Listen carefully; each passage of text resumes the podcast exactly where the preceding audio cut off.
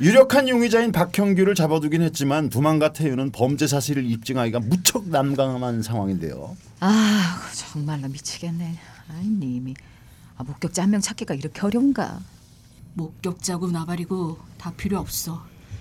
박형규 그 새끼를 죽도록 죽도록 두들겨 패서 자백을 받아내는 거야. 얼씨구. 자, 야 증거도 없이 실컷 조져봐라. 개쪽 당하지. 백광호 때처럼. 백광호? 나 전부터 한번 물어보고 싶었던 건데 그때 왜 백광호를 산에 끌고 갔을 때 말이야. 백광호 그 녀석 삽질하다 말고 이향숙 사건 조목조목 얘기했었잖아. 그때 정말 그거 백광호한테 미리 대사 연습시킨 거 아니었어? 아니라니까.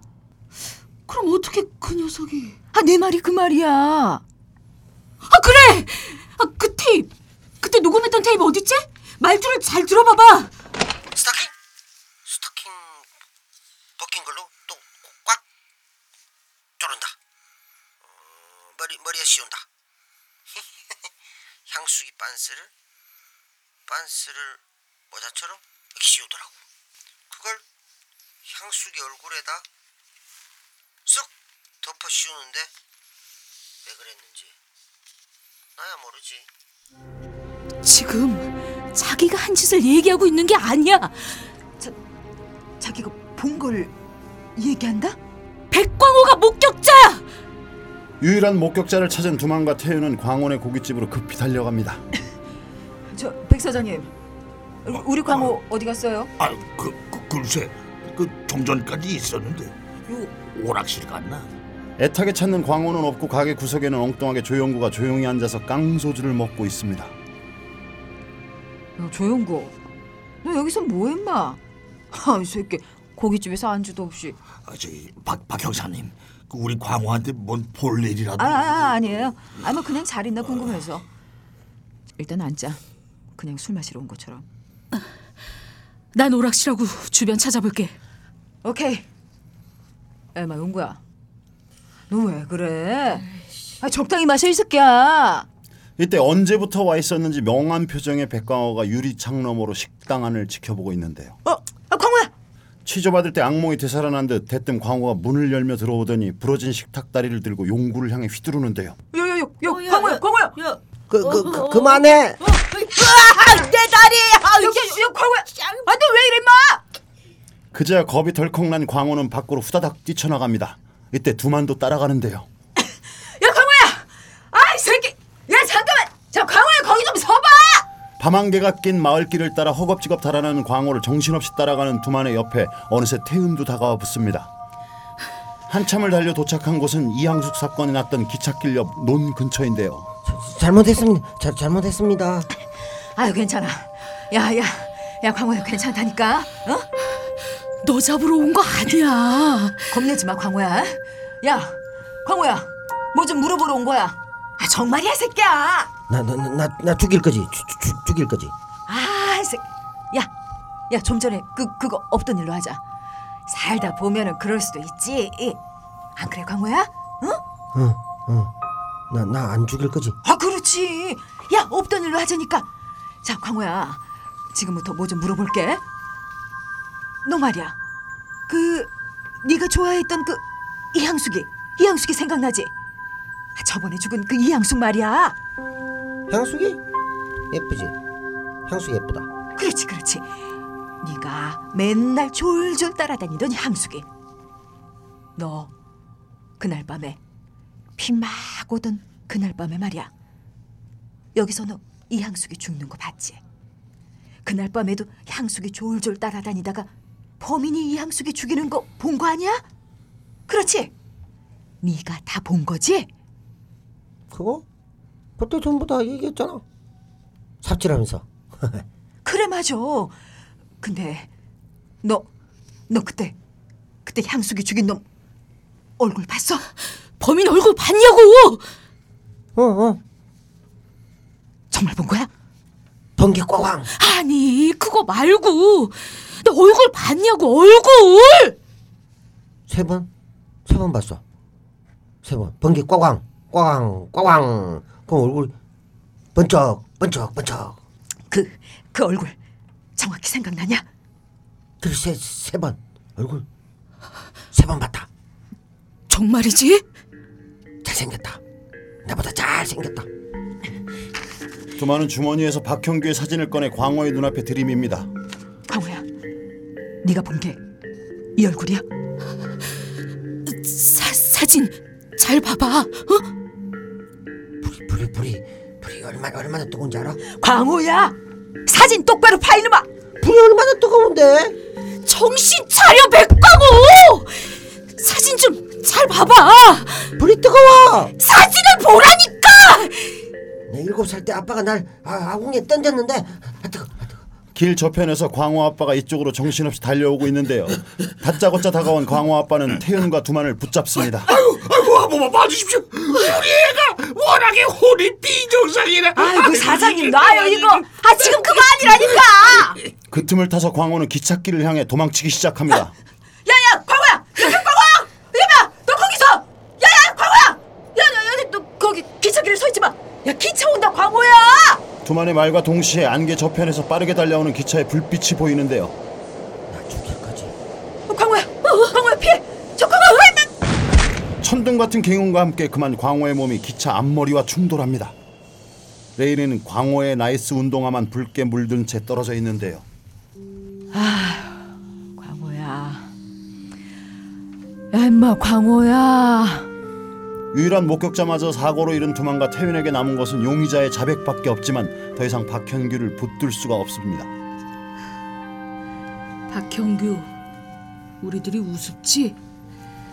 너 하나를 어떻게 못해서 버둥대는 그런 우리가 웃기지? 너 당장은 풀려날지 몰라도 나한테선 도망갈 수 없어. 유력 용의자였던 박모 씨가 끝내 3일 만에 석방됐습니다. 갈팡질팡 경찰 수사가 완전한 한계에 봉착했는데요. 특히 과거 용의자였던 백모 씨는 강압적인 취재와 공문 수사에 시달리다가 기차에 저 반장님. 부신 자살하여 국가수 전화인데요. 저기 범인의 정액이 나왔대요. 뭐? 정액이 나왔어? 네, 국내에는 감식기계가 없어서 미국으로 유전자 샘플을 보냈대요. 지금 박형규는 감시 확실하게 붙여뒀지? 네, 교대로 24시간 감시 중입니다. 하여튼 이번엔 서두르다 망치면 안 돼. 박형규 그 새끼 미국서 유전자 감식 결과만 날라오면 한 방에 작살내는 거야. 어두운 솔밭 사이 범인의 시선으로 움직이던 카메라가 언덕길 아래쪽을 응시하기 시작합니다. 그곳에는 학교를 마친 소연이가 걸어가고 있는데요. 순식간에 다가온 검은 손은 소연의 목을 휘감고 입을 막습니다. 소연은 소스라치듯 놀라며 몸부림쳐 보지만 소용없는데요. 그때 어이없게 읍내에서는 앵하는 사이렌 소리가 들려오기 시작합니다.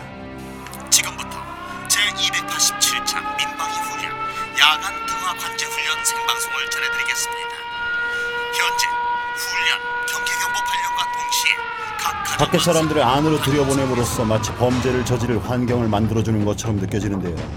뒤에서 소연의 두 손목을 스타킹으로 꽁꽁 묶는 그림자의 손은 매우 능숙하고 침착해 보입니다. 마치 가방을 어깨에 매듯이 소연을 꼼꼼하게 묶어서 둘러맨 검은 그림자는 점점 숲안으로 멀어져 갑니다.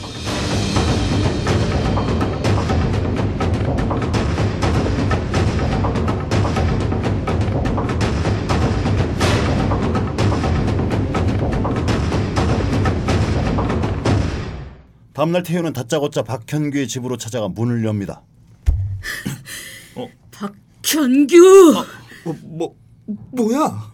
현규의 얼굴을 향해 대뜸 발길질을 날리는 태윤의 눈은 흡사 짐승 같은데요. 태윤은 맞아서 피를 흘리는 현규의 멱살을 잡고 밖으로 끌고 나옵니다. 태윤은 기차가 다니는 터널로 현규를 데리고 오는데요. 진작에 널 죽였어야 되는데 진작에! 씨발. 처음부터 날 죽이고 싶었지. 그치? 그래, 그랬으면, 그랬으면, 그랬으면 소연이 난 죽었겠지. 즐거웠냐? 즐겁고 신났어? 그 가느다란 몸을 조르면서 즐거웠냐고? 말해, 말해! 네가 죽였다고! 시끄러! 지금 내 앞에서 말해. 넌 여자들을 죽였어. 전부 말해. 말하란 말이야. 말 안 하면 이 총으로 쏴버리겠어. 어차피 내 인생은 완전히 망했어. 그리고 니네들은 다 미쳤어. 그래! 죽였다. 내가 다 죽였다! 이 말이 듣고 싶지? 이제 속이 시원해? 응? 속이 시원하냐고! 야! 체국에서 연락이 왔다. 미국에서 온 거야. 빨리 좀 읽어봐. 이 새끼, 넌 이제 끝났어. 태윤은 현규를 두만에게 맡기고 유전자 분석 결과 봉투를 뜯어봅니다. 경규, 이게 뭔 줄 알아? 네 사형 선고장이야. 너 이 새끼, 그동안 우릴 비웃었지? 야 서영사, 빨리 읽어봐. 우릴 비웃었겠다. 안 그래 이 새끼야? 야 사녀지! 아 영어 빨리 좀 읽어보라고! 후두둑 떨어지는 빗방울 속에서 숨을 몰아쉬며 서류를 훑어보는 태윤의 눈빛이 거세게 흔들리기 시작합니다. 그리고 짐승의 신음소리 같은 절규가 터널 입구에 울려 퍼지는데요.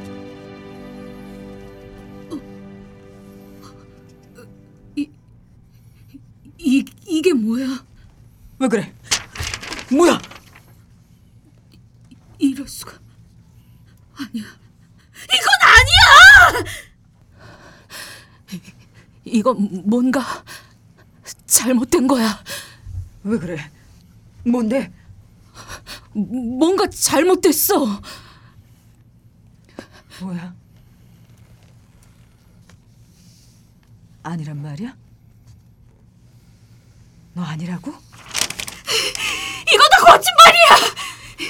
서류 따윈 필요 없어! 넌 반드시 죽어야지! 박형규, 네가 정말 아니란 말이야? 야, 내 눈 똑바로 봐. 똑바로 보라니까. 밥은 먹고 다니냐?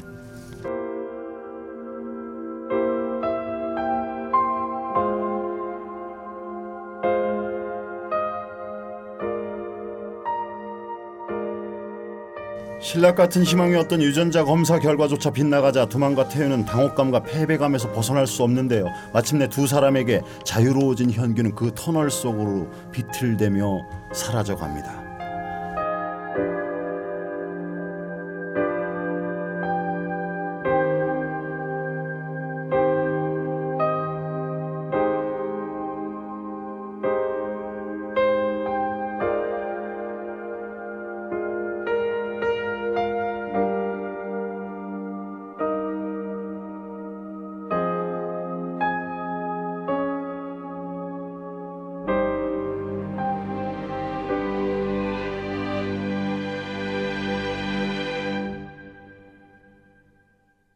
자 결국 이렇게 영구 미제로 남은 실제처럼 극 중에서도 범인은 밝혀지지 않은 채 끝나고 말았습니다. 이 영화는 해외에서도 호평을 받았지만 미국에서 대학생들을 대상으로 상영했을 때는 가장 많은 분노를 샀다고 합니다. 왜냐 범인이 끝내 밝혀지지 않았기 때문이라고 합니다. 오. 그리고 또 실제로 이, 이 영화가 그 다른 점 현실과 다른 점은 어, 유력한 용의자 유전자를 그 영화에서 보면 FBI에 보낸 걸로 나오는데요. 실제로는 일본 과학 경찰 연구소에 감정을 했다고 하고요. 어, 일본의 유전자 지문 감식 수준이 매우 높아서 또 그리고 또 가깝기도 하고 그렇게 보냈는데 거기에서 이제 감식을 여섯 번 합니다. 그러고 나서는 더 이상 화성 연쇄 살인 사건 유전자 감식을 하지 않겠다라는 공문을 우리한테 보내요. 어, 왜냐하면 자기들 입장에서는 그 자국 사건의 유전자 감식을 하지 못할 정도로 이게 어려운 일이었다. 그래서 거부를 했다는데 이때 제가 생각했을 때도 어 그래서 이제 그때 뭐 미군 얘기도 더 나오고 이런 것들도 있, 있지 않았나 얘기했었고요. 이 새끼들 또 하나 예. 그 범인이 있는데도 일본 새끼들은 우리한테 알려주고. 범인 안 잡혀주려고 좋다고. 반대로 알려주고 이랬을 것 같아. 그래서 그 정도로 모르겠어. 이 쌍놈의 새끼들 그러고도 하면 이캐 어. 또 영화하고 실제가 다른 점은요. 그 전체 10건의 사건 중에서 비 오는 날 발생한 사건이 두 건. 두 건. 아. 그 빨간 옷을 입은 피해자는 그 한 건이었다고 아. 합니다. 음. 그 유재하의 노래 우울한 편지도 역시 영화적 허구라고 보시면 되겠습니다. 그렇죠. 대한민국 최대 미제 사건인 화성 연쇄 살인 사건에 대해 2011년 5월 7일 그것이 알고 싶다 800회 특집에서 용의자를 목격한 사람의 인터뷰가 나온 적이 있었다고 하는데 제7차 화성 연쇄 살인 사건 용의자를 목격한 당시 수해, 수원행 버스 기사가 용의자는 눈이 찢어지고 날카로웠다, 손이 부드러웠다고 말했습니다. 이 부분은 실제 생존자들과 증언이 일치한다고 하는데요. 당시 만든 몽따주 그리고 최근 이 그것이 알고 싶다에서 만든 몽따주가 2011년 청량리 성매매 여성 살해한 혐의로 구속된 50대 신모 씨의 얼굴과 매우 유사하며 한때 화성 연쇄 살인범이 신모 씨가 아닐까 하는 추측도 들기도 했었다고 하죠. 살인의 추억에서는 끊임없이 범인은 평범하다. 우리 주변에는 이 우리 주변에 있는 사람이다라고 강조하는데 사건의 진범에 대해서 표창원 교수는 계속 범행을 저지를 수밖에 없는 상황이었다. 이미 사망했거나 다른 범죄로 장기간 복역 중일 확률도 있다라고 말했는데 뭐 그럴 수도 있겠죠. 그렇죠.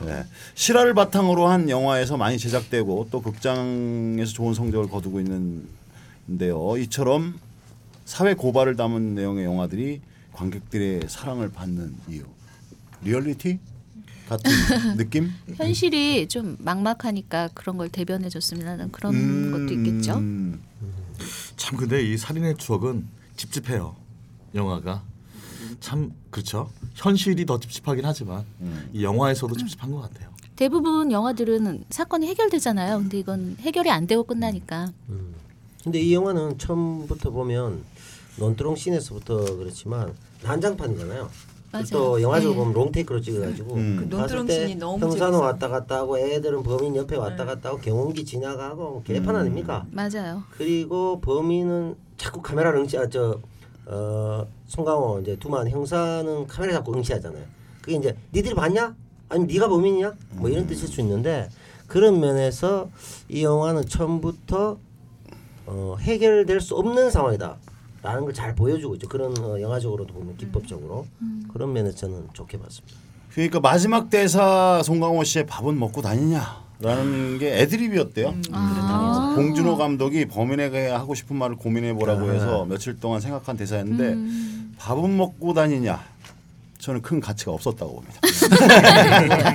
저도 뭐 그게 큰 네, 와, 의미가 그냥 멋을 부리었다라는 느낌이 들지. 대사는 오히려 그게 어. 좋았던 것 같아요. 그 제가 처음에 첫 장면 얘기했지만 음. 그 송강호 씨가 그 얘기를 하잖아요. 그, 그 씨바 논두렁에 꿀 발렸나 다들 자빠지고 무슨 지랄 뭐 가- 간간의 왕국이 한 간간의 거예요. 왕국. 그다음에 강간의 왕국이 그것도 애드립 나오는데 애드립이었잖아요. 어. 예, 근데 이제 논두렁에 이제 다 자빠지잖아요. 그때부터 이미 이제 잡을 수 없다. 우리 수준으로 우리는 아. 엉망이다라는 걸 잘 보여주는 대사가 아니냐 그런 생각이 들었어요.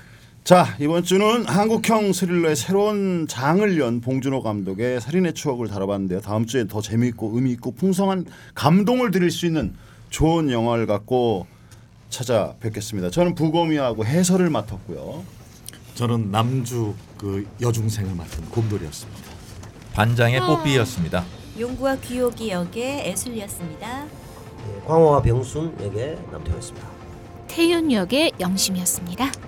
네, 증언녀 소현 그리고 두만 역의 미스임이었습니다. 아 오늘 그 남자 그 투캅스 역할을 아니, 맡으느라고 왜, 왜, 굉장히 그- 고생을 했습니다. 두 분에게 그러니까요. 박수 한번 주시죠. 아, 얼, 얼마나 어색해 하시든지. 아이고 우리 우리 제작진의 의도를 모르겠어요. 왜, 왜 엿먹이려고 일부러 그랬어? 어?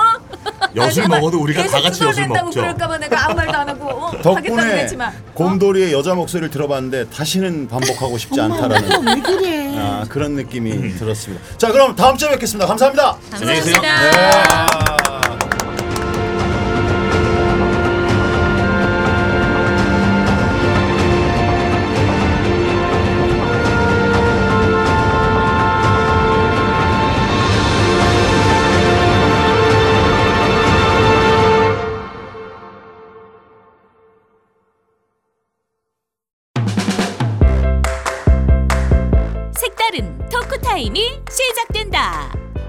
잃고 싶지 않은 청춘들의 희망 주파수. 인생의 이정표를 찾아주고 우리의 삶의 좌표를 찾아. 세상에는 수많은 길이 있습니다. 오늘을 묵묵히 살아가고 내일을 위해 걸어나간 사람들의 숨은 이야기를 시작합니다. 사람이 길이다. 여러분의 많은 관심과 사랑 부탁드려요.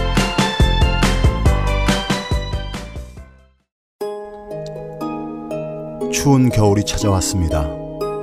잠시 제멋대로 돌아가는 생각들을 멈추고 차 한 잔을 마시며 마음을 돌아봅니다. 마음은 몸을 돌보라 합니다. 몸이 마음입니다. 속상하기 쉬운 연말연시 국내 농가의 깨끗한 수경 재배로 키워 맛의 풍미가 다른 새싹 땅콩차를 당신에게 선물하세요. 회원가입 없이 전창걸닷컴에서 바로 구매할 수 있습니다. 전화 문의는 070-8635-1288, 070-8635-1288입니다. 뉴스를 즐기면서 보자.